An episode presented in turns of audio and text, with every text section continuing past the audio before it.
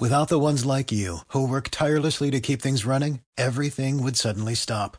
Hospitals, factories, schools, and power plants, they all depend on you. No matter the weather, emergency, or time of day, you're the ones who get it done. At Grainger, we're here for you, with professional-grade industrial supplies. Count on real-time product availability and fast delivery. Call, clickgrainger.com, or just stop by. Grainger, for the ones who get it done.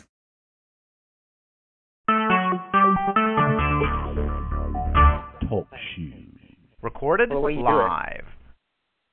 You actually go to the message. All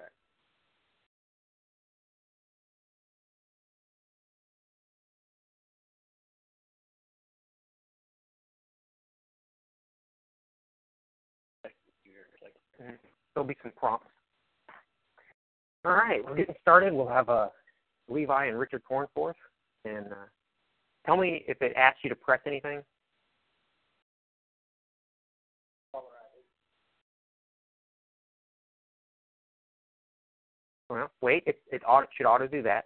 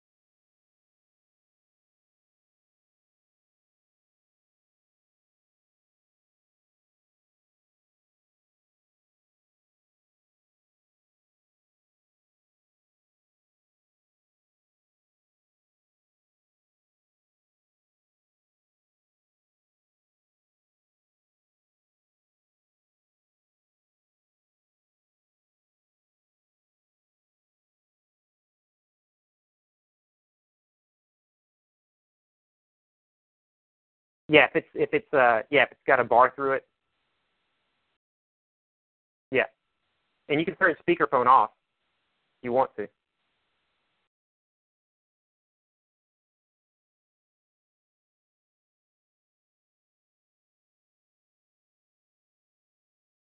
Can you hear me? Yes, I can. Okay.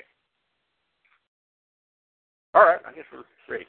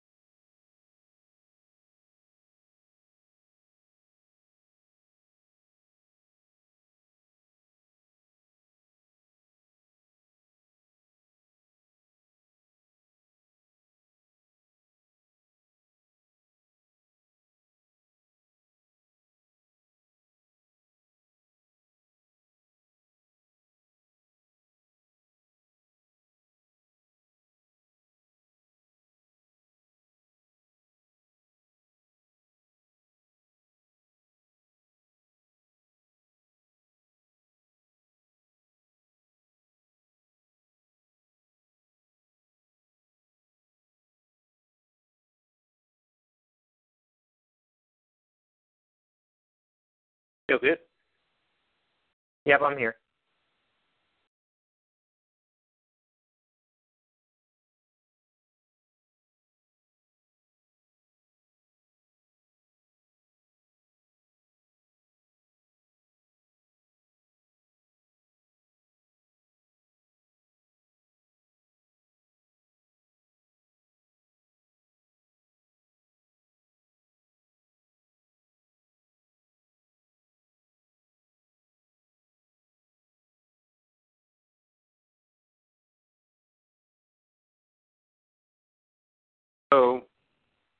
Hello. Hey, Richard. Yes. We have Levi and myself on the line. All right. And I went through this TalkShoe method because my recording option on my phone is just really flaky. It seems like when I really need it the recording doesn't show up. But like sounds all like the normal sounds like an honest judge. Yeah, I really need one. Yeah, what you have is two options followed by a third option. Mm-hmm. The first two options, of course, to appeal based on deprivation of an impartial trier of fact. Mm-hmm. And it's just that simple. And the second option is to file a civil rights lawsuit on the same basis. Yeah, I think I was feeling towards civil rights, and I think Levi had some questions about being able to actually identify standing in a 42. You have standing in a 42 if people have deprived you of a constitutionally secured right under color of law, and that's exactly what's happened. Right. In other words, there has to be people that have color of state law. That means they either need to be employees of the state or a political subunit of the state, or they need to be acting in conspiracy with an employee of the state or a political subunit of the state. Okay, because they definitely have the color of being government officials. I mean, right. Yeah, because I look at them and I could ask any Joe Blow on the, says, yeah, no, they're part of the government. Now, wait a minute. Now, hold on right there. How are you defining color of law? I don't know if I meant to say color of law. Okay, hold with this definition of color of law. Color of law is the appearance of subject matter jurisdiction, where an important element of subject matter jurisdiction is missing. Okay. That's color of law. Now, either at the same time that you filed a civil rights lawsuit, or alternately, you can also file a racketeering suit.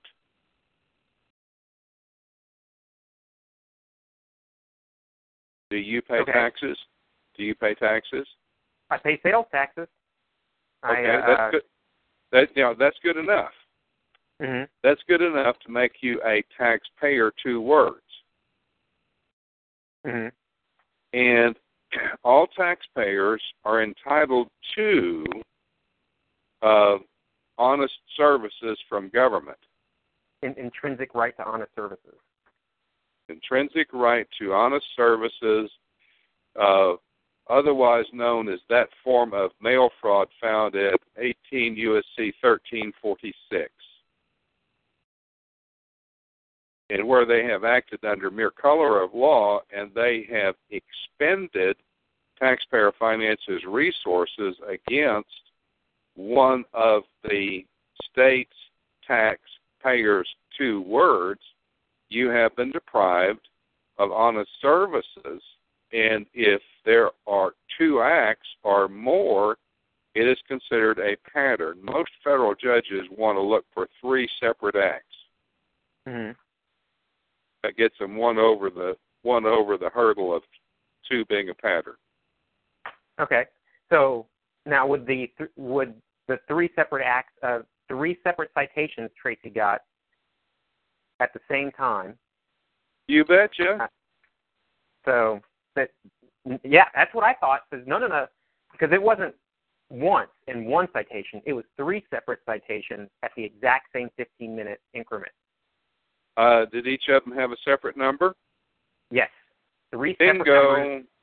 And the circuit court said, well, and you're going to have to file.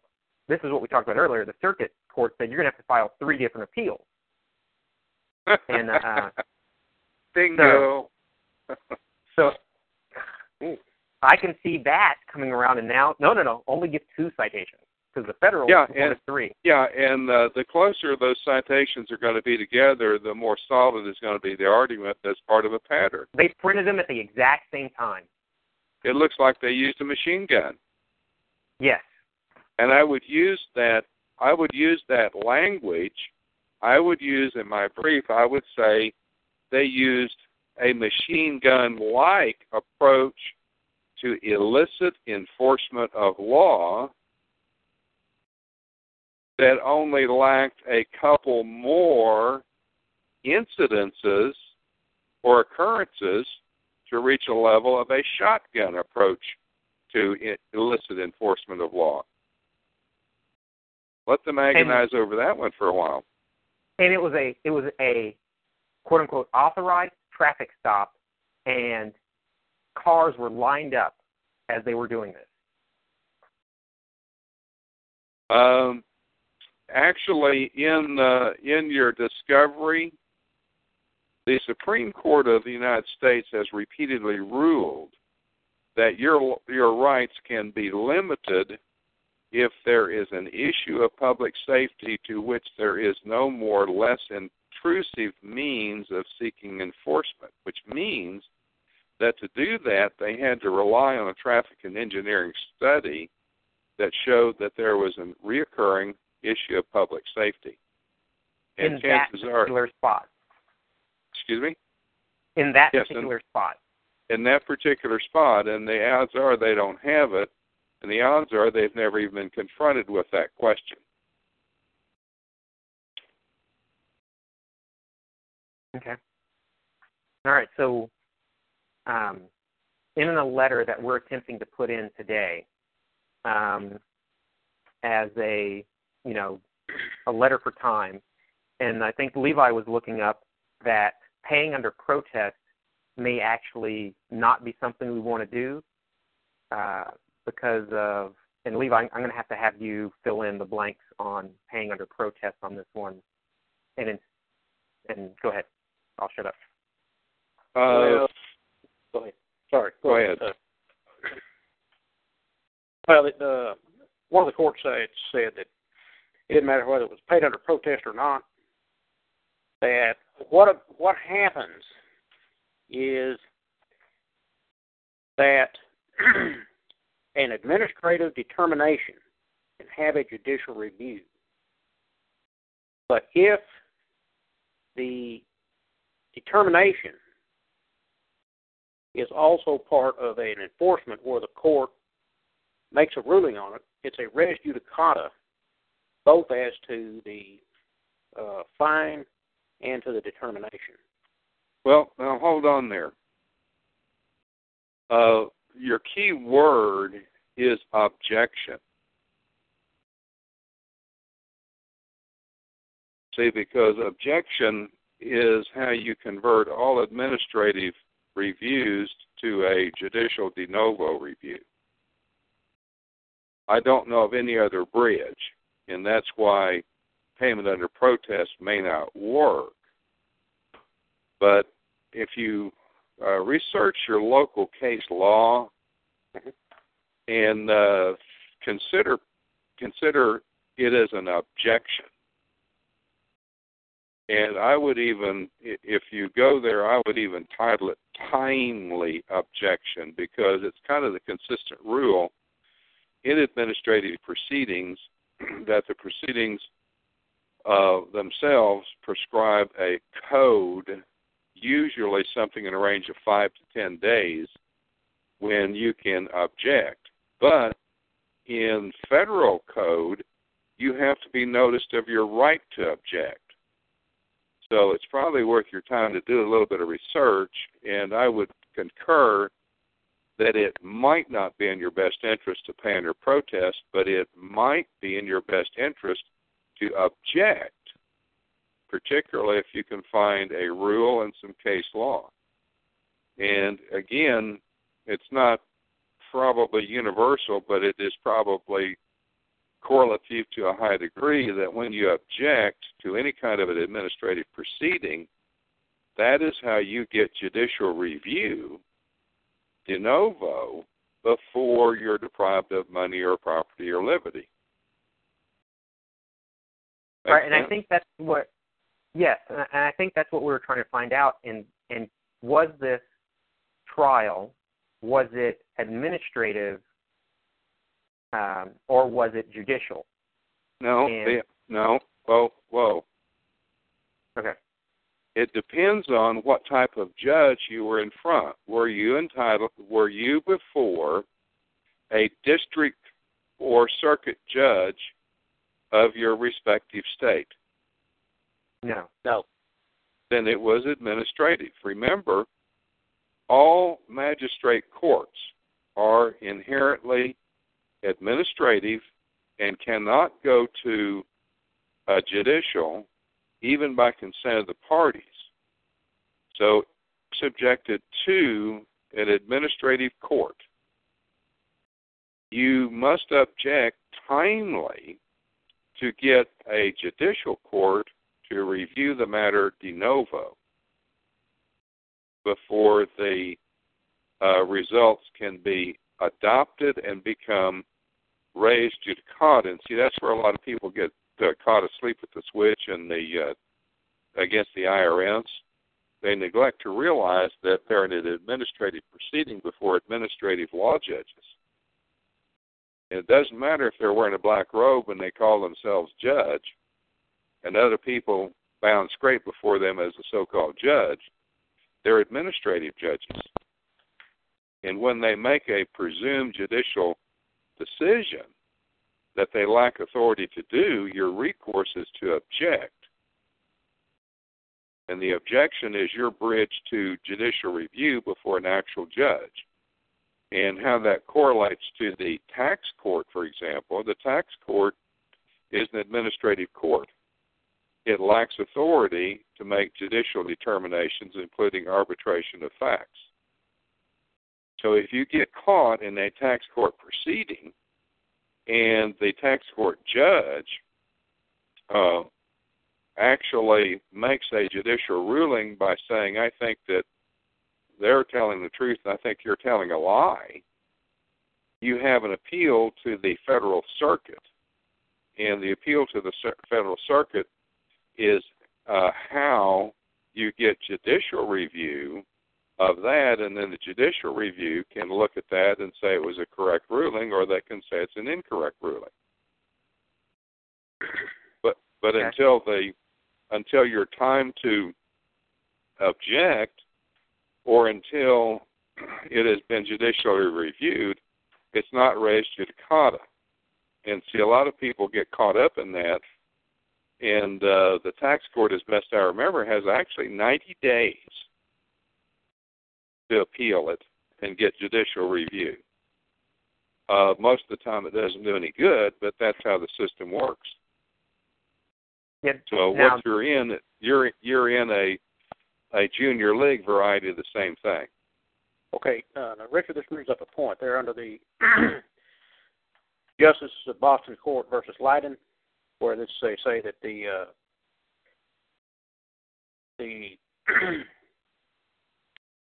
two-step process, or you get a trial de novo. The first hearing in Justices Court amounts to a settlement offer, and then you can get a trial de novo. And it says in that decision, you have an absolute right to a trial de novo. Now, the question is... Say again? Yes. Okay. Now, the question is, how can they turn around and tell us you got to pay a $1,000 cost bond to have a trial de novo if you have an absolute right? That's a can law. What's that term? Can law, C-A-N. They do it because they can. Oh, I see.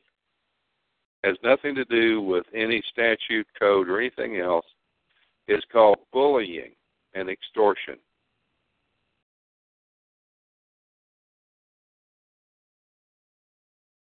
And okay, until they get slapped with enough racketeering suits, they won't stop it.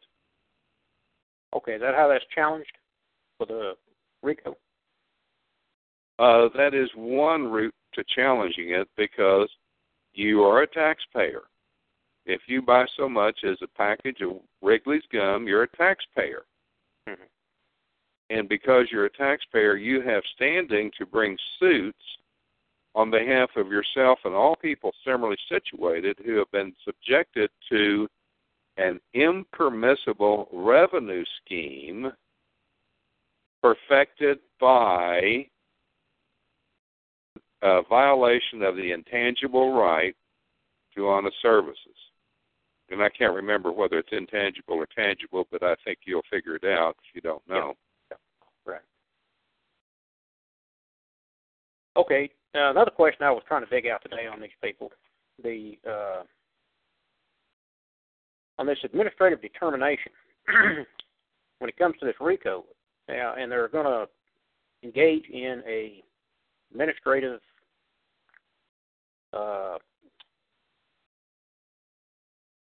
procedure, for enforcement or collection. I can't get these people to tell me.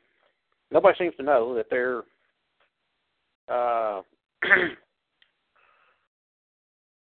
how they go about making this determination. Is it a regulation, statute, or an administrative procedure? How this determination is made, is that required before they initiate a suit? In other words... It's the can laws. Okay. Okay, because I know under the 15 U.S.C. 1673, there had to be an administrative hearing before they did a garnishment. Absolutely, there did, and the violation of that is, in the light most favorable to them, a violation of consumer law, and you're entitled to bring suit under that statute. And depending on whether or not it's part of a pattern, it can also be a racketeering suit. Okay. Now, this 15 U.S.C. specifically talks about it is interstate commerce connection. Yeah, absolutely. Do you realize how interstate commerce has been redefined? No, I don't. Expending of resources in one locale that could have been expended in a different locale. That's it. So in other words, practically anything is in interstate commerce for the standpoint of RICO. If you're in Hershey, Pennsylvania, and you walk into a store in Hershey, Pennsylvania, and buy a Hershey bar that was made in Pennsylvania with chocolate that was grown in South America, that's interstate commerce. So our intent... Bizarre. Right. So our intent. So we had to show up in Pontotoc for this. Where Tracy said, "I don't understand what's going on, and I don't plead," and they continued anyway with this charade. Yeah. Stop. We could have bought. Stop. We could have bought gas. Stop. Somewhere else. Stop. Read the last paragraph of 15 U.S.C. 1673, it controls. You hear? Yes, go ahead. It controls. Yeah, the last, 15 U.S.C. 73 is all administrative in nature. What takes it into judicial proceedings is the last sentence of the whole thing. where it says, in effect, that no state or any other forum can supersede the control of the foregoing statute, period. Yeah, no state officer, nobody. Yeah. Now, is that just for garnishment of wages? Actually, that is for garnishment of wages or the income of a self-employed person.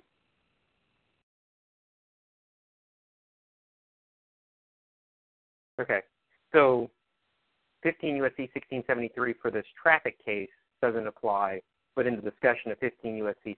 1673, we were just discussing it. Right. Yeah. Okay. 15 okay. U.S.C. 1673 applies to taking your wages or your income as a self-employed person. Okay. All right. Because I was just trying to figure out how that connected directly to Tracy's current issue in Pontotoc. It doesn't that I can conceive of, but it certainly applies to anything else. And the case that you just related to was the friend of yours that showed up in court and tried to invoke that authority, and the judge pooped in her face, figuratively speaking. Yeah. Tracy. That was DHS. Said, I don't understand, and didn't plead. And the judge says, well, I have the authority to plead you not guilty because the state gives me that authority. Well, the point of it is the state cannot supersede that last sentence of the article, of the statute, rather. So he is in contempt. He's literally in contempt of his own court. And he's definitely engaging in theft of the intangible or tangible, whatever it may be, honest services. She's a taxpayer. I bet she's put gas in her car at least twice in the past month. That makes her a taxpayer. She's been staying in Mississippi for about a week, and even though she lives here with me in what's called Tennessee. Right. So, we pay sales tax, no doubt about it. Right. Okay, now, as far as Tracy's going to go back to court Tuesday, so we need to come up with an objection to this administrative proceeding. Right. Find it in, if you've got versus law, use versus law. If you have some other resource, use that. If you don't have access to either of those resources, try to get to a law library and have the law librarian assist you in what you're looking for. The law librarian will probably know more than the judge does. And if all else fails, just put in an objection. Okay. Now, we do have versus law, and Levi, I don't think Tracy ought to show up in Pontotoc at all. I think it ought to be in writing, and she needs to stay away from that courtroom. I'm not going to advise you on that one because you're dealing with the can laws, and they love to find people in contempt and issue warrants for their arrest and go get them. So I'm not going to... Well, they didn't... Yeah, they didn't say to show up. He said, make payment arrangements or pay this by this date. Right. He says, at any time before this date, you can... I'm not going to go there. Okay. That is one of the major controversies all over this country is the debtor's prison rackets. Yeah. It is major. And they'll do it in the blink of an eye. That's all I'm going to say. Yeah, I know. Really hostile. Really hostile and made sure that they were armed state troopers all around that room with only Tracy and I and our 2-month-old at the time in the room. I've been there and worse. So they locked the doors. I've had them point a gun at my head and threaten to blow my head off. That's how much they hate people that know the law. Yeah, and Or their only other option is to realize that they're the ones that are actually evil. Either you're evil or they are. And them being evil. The problem you're having is comprehending the mind of a sociopath. So yes, sociopaths know they're evil. They don't care. Right. Okay. Richard, I'm going to segue over here to this possible man famous with right. Jason. Right. We put in our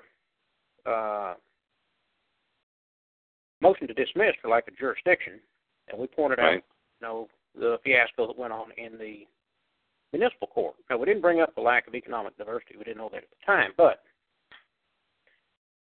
of course, you saw the write-up. There was no reference to facts, laws, authority, analysis, nothing in that decision. He just said we had a litany of arguments, and he wasn't going to dismiss.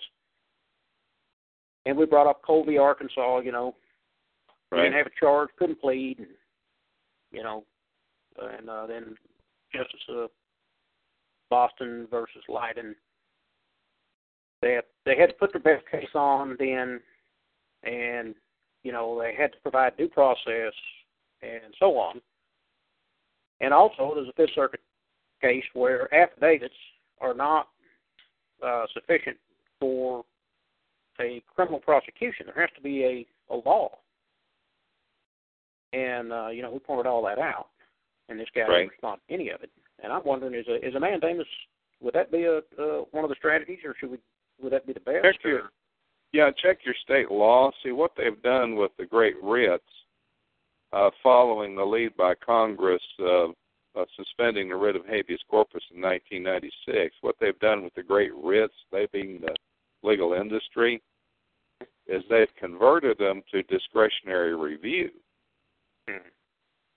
So you waltz into the Supreme Court with a petition for a writ of mandamus, and they will convert it to a writ of to discretionary review, and then they will look at it and poo-poo it.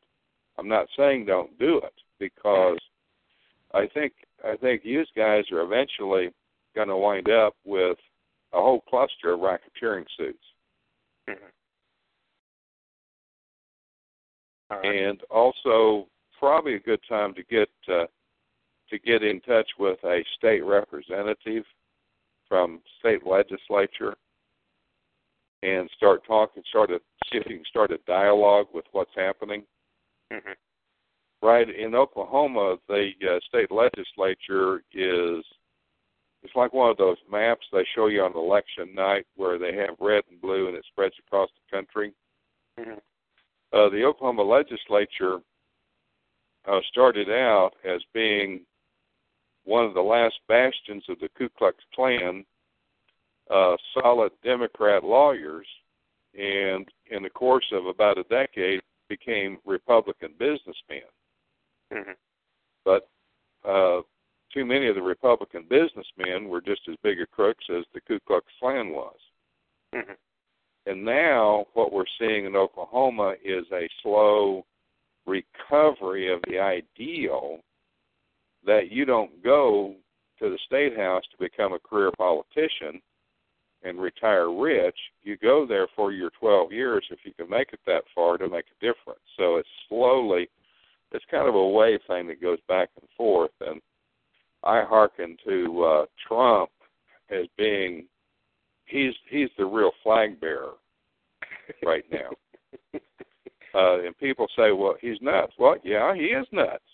Well, he's a demagogue. Well, of course he's a demagogue. What do you want? More of the status quo, or you want somebody that might stir things up a little bit? Yeah, disclosure is one of his big rallying.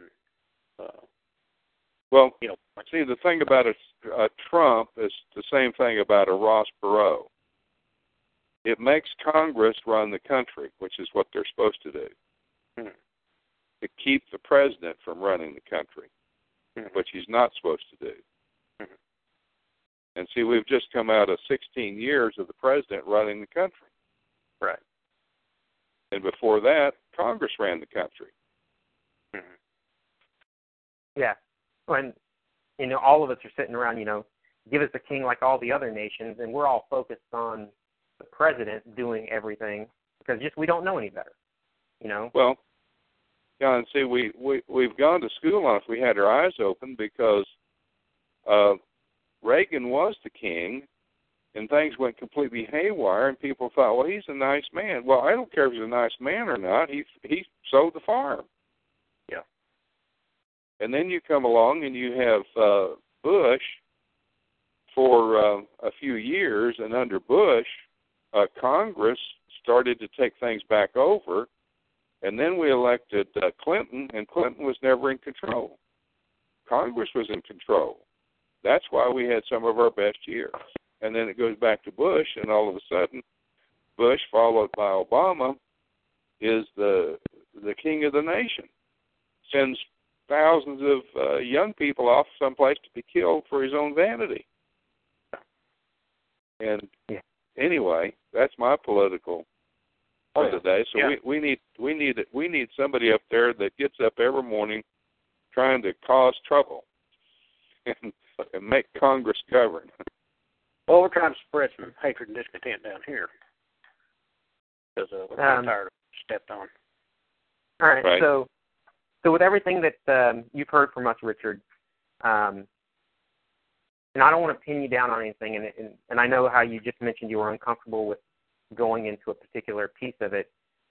We're looking for a strategy, and we were thinking about, if at all possible, they're closed tomorrow, but getting in before they close today a letter that objects and basically like a debt collection letter like you have on, you know, I will pay any obligation I lawfully owe. Right. Well, yeah. And, whatever you do, get the objection in today, and you can amend it Monday or Tuesday if you want to. Okay. And but get it in. Get it in there as a placeholder, even if you don't have any authority for it. Okay. And I'm thinking at this point, the long term is that we got to get this in federal, and like you said, either a 42 or RICO or both. Right. You know. What do you have any sense that if we do both a RICO and a 42 at the same time, that the federal judges will try to shut one down or? The only thing you can do is run that thing up the flagpole and know that they're being watched like never before. Okay. In your materials, I should have all your materials. I think I have one disc or whatever that needs to be fixed, but I have all the books. Which books do you recommend for a little bit additional guidance in reading the form and the... Yeah, Secrets of the Legal Industry. Secrets of the Legal Industry. Read the whole book and then read the section on racketeering twice. All right. Now, back to... now, the Secrets of the Legal Industry, is that like four books total in that series? No, Secrets of the Legal Industry is one book. Okay. And it's titled Secrets of the Legal Industry. Okay, all right, yeah, because I think I keep getting confused because I see the IAQs, and it's the fourth installment, and so I keep thinking that there's, like, multiple books. Well, see, there's multiple books in the Secrets of the Legal Industry series, but there's only one book that's actually Secrets of the Legal Industry, the first book. I'm grabbing it right now. Go ahead, Levi.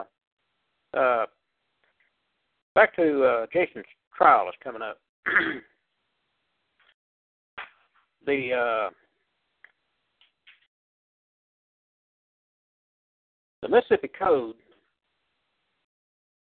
talks about this tax. They have a title, Taxation and Finance, and this Commissioner of Revenue is solely responsible for the administration and enforcement of the Mississippi tax laws. Now, under the definitions, the general definitions, they list business, statewide license and a statewide tax. And the statewide license is issued to engage in the business designated, and the statewide tax is the tax paid for the license. And I called the Department of Revenue and spoke to one of their directors. Of course, it's somebody's got a head like that fence post out there, you know, just solid wood. And and then under this taxation and finance, they have the motor vehicle licensing and registration. But so anyway, what all this thing is, what they're telling you is essentially commercial law. Yeah. And so we're going to get that Commissioner of Revenue in there. My point is, and I'm going to, this is an 1805 book, which is kind of what I'm thinking is what we're doing here. If an action be brought on a penal statute, and the plaintiff proves him guilty, and that he has proved him within the law, then the defendant, if he's going to exempt himself from the charge, should not deny the declaration, but show the law which discharges him. And so, you know, they stop you and they say, well, let's see your tax receipt. You say, I don't have it. I say, okay, well, you know, we're going to write you this citation, you know, failure to show license, tax receipt on demand. And they go in there and prosecute on that. Now, they never get to... Go ahead. Well, wait a minute. I think I can probably save you some time and anxiety. Okay. Whatever you do that actually generates revenue, mm-hmm. you put that in an affidavit form and you send it to the Commissioner of Tax or whatever they're called, and you copy it to your state representative, and you pose the question, what is the statute enacted by the Tennessee, Mississippi legislature, whatever, that makes me subject to and liable for, or in the alternative, required to have a license to engage in this business? What is the statute enacted by the legislature that makes me subject to and liable for a tax due and owing the Treasury of Mississippi for engaging in this activity, or that requires that I have a license with the state to engage in this activity? Okay. All right. And you punctuate that by saying that X amount of days, and I would make it less than 15 nor more than 30. Right. Your silence will be deemed a confession that there is no statutory require for compliance with the payment of taxes on revenue derived from X activity, or there's no license required to engage in X activity. Okay. We've got, I think, 6-7 weeks, so that'll be plenty of time. Yeah. Okay. And I would get that information out to as many people as you think might under some conscience actually reproduce it. Unfortunately, you can't rely too much on television, radio, or newspapers. Mm-hmm. Okay. They are tax preference items, and they don't want to ruin their own little tax preference by telling the truth. Sure. Yeah. So would that strategy work well for us as well? I mean, we're under the gun as the administrative hearing's already over. So we would pretty much say the exact same thing. Is that it can, and here it is. You cannot, neither Congress nor the state legislatures can lay and collect a tax on the free exercise and enjoyment of a constitutionally secured right, period.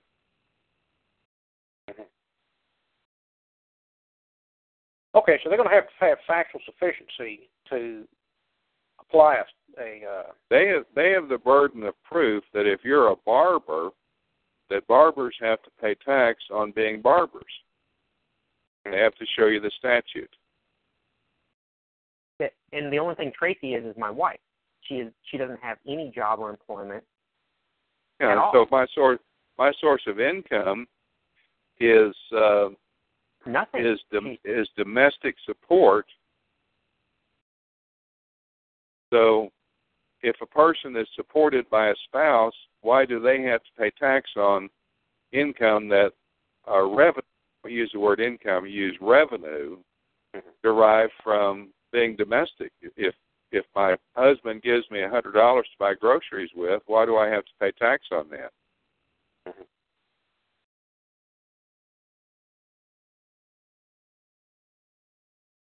And what's the law? Enacted by the legislature? No. What is the statute? Okay.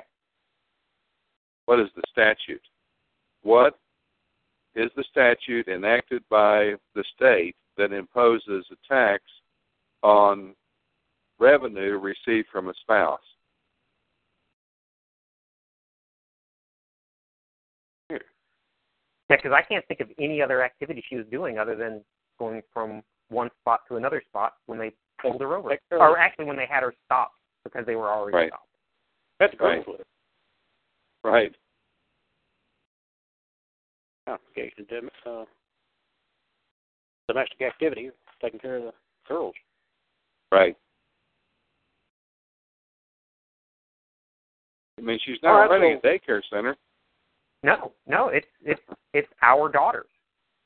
Right. You got to have a license for that. You got to pay tax on the revenue. She's not running a daycare center any more than she's running a cafe by preparing meals. Right. Okay. Hello? Yeah, we're here. Yeah. It's just sinking in. That's all. Right. Is that about got it? Pretty much. Now, Richard, are we going to be prepared to do an appeal, or it's cheaper to go file a civil rights action?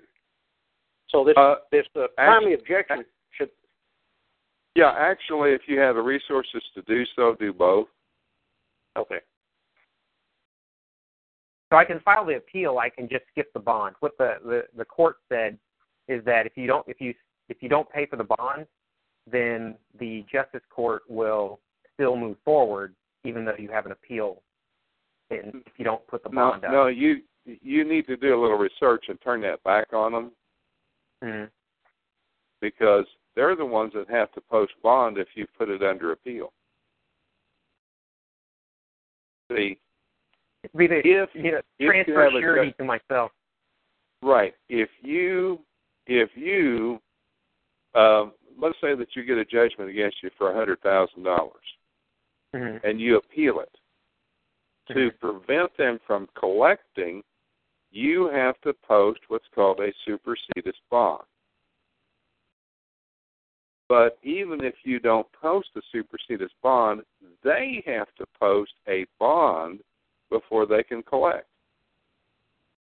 So that bonding issue goes both ways. Right. Yes, because if I was going to have someone like a warrant for, I guess it was an attachment for something, I've got to cover that in case. You know, something turns out to no, I shouldn't have actually got that. It was wrongfully got. Right, exactly. In other words, the court system has to have a way to repair the improper taking of money or property. And that brings up a point on these tickets that this JP, this down here in Mississippi, gave to Tracy. And one of them, he didn't give a fine, but he gave an assessment. And he gave assessments on the others. So is that strictly a administrative hearing that they make assessments? Boy, I don't know. I've never heard of that. But it suggests. I'll send it to you. But anyway. Yeah, it suggests that it does come under the administrative proceedings of your taxing authority, and again, that takes you back into a loop of what's the statute enacted by the legislature that makes me subject to and liable to pay this tax. Mm-hmm. What activities does it apply to? Mm-hmm.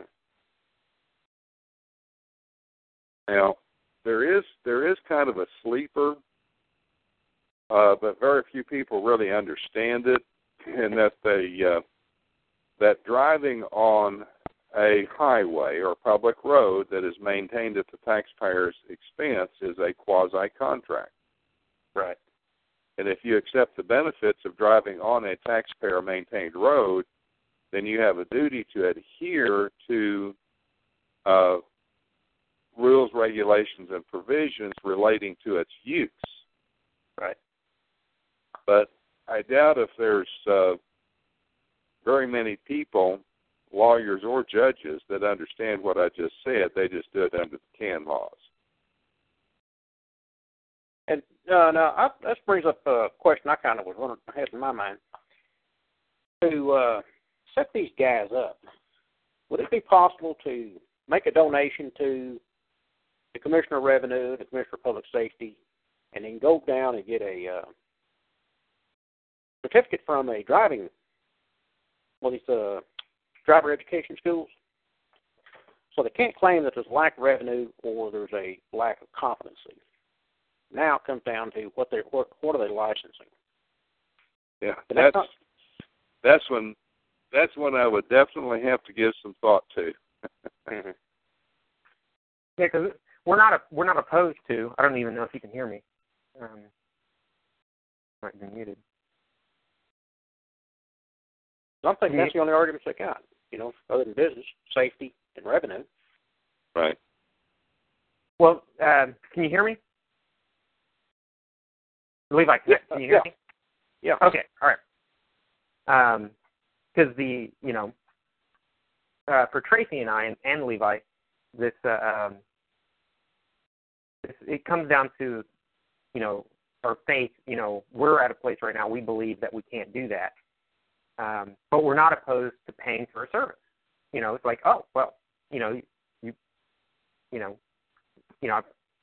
if it goes above and beyond paying the sales tax on gasoline, well, you just tell me what it is and I'll pay it. I just can't get into a contract with you.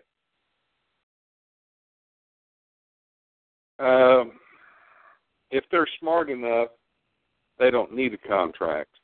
They can show they can proceed under the law of quasi contracts. And how will that apply if they're going to apply it for licensing? I understand quasi contract means if you're going to accept the benefit without formal agreement, you still owe for the benefit.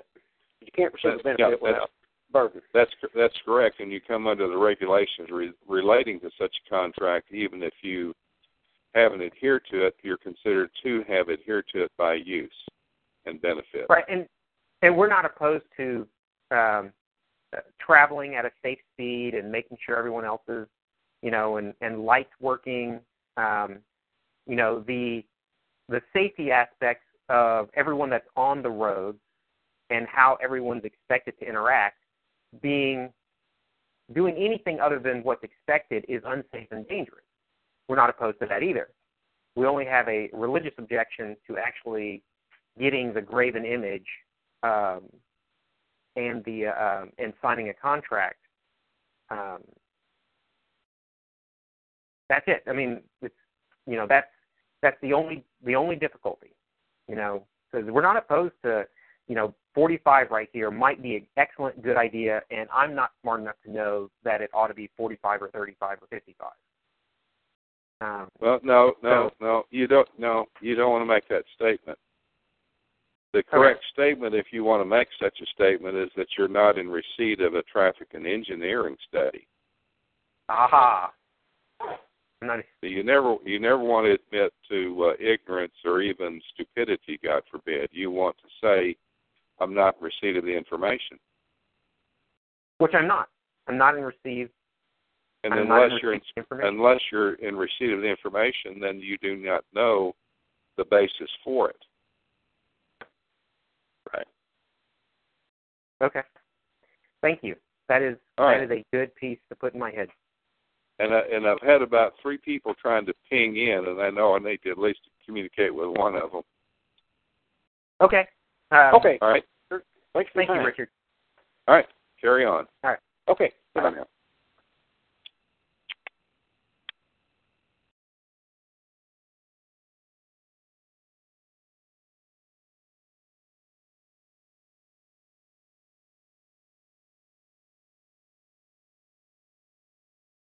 If you own a vehicle with less than 200,000 miles and have an auto warranty about to expire or no warranty coverage at all, listen up. CarShield has a low-cost month-to-month vehicle protection plan that covers more parts than ever. Visit carshield.com/audio to find out how you could pay almost nothing for covered auto repairs. Drivers who activate this vehicle protection today will also receive free roadside assistance, free towing, and car rental options at no additional cost. Get your free quote today at carshield.com/audio. That's carshield.com/audio.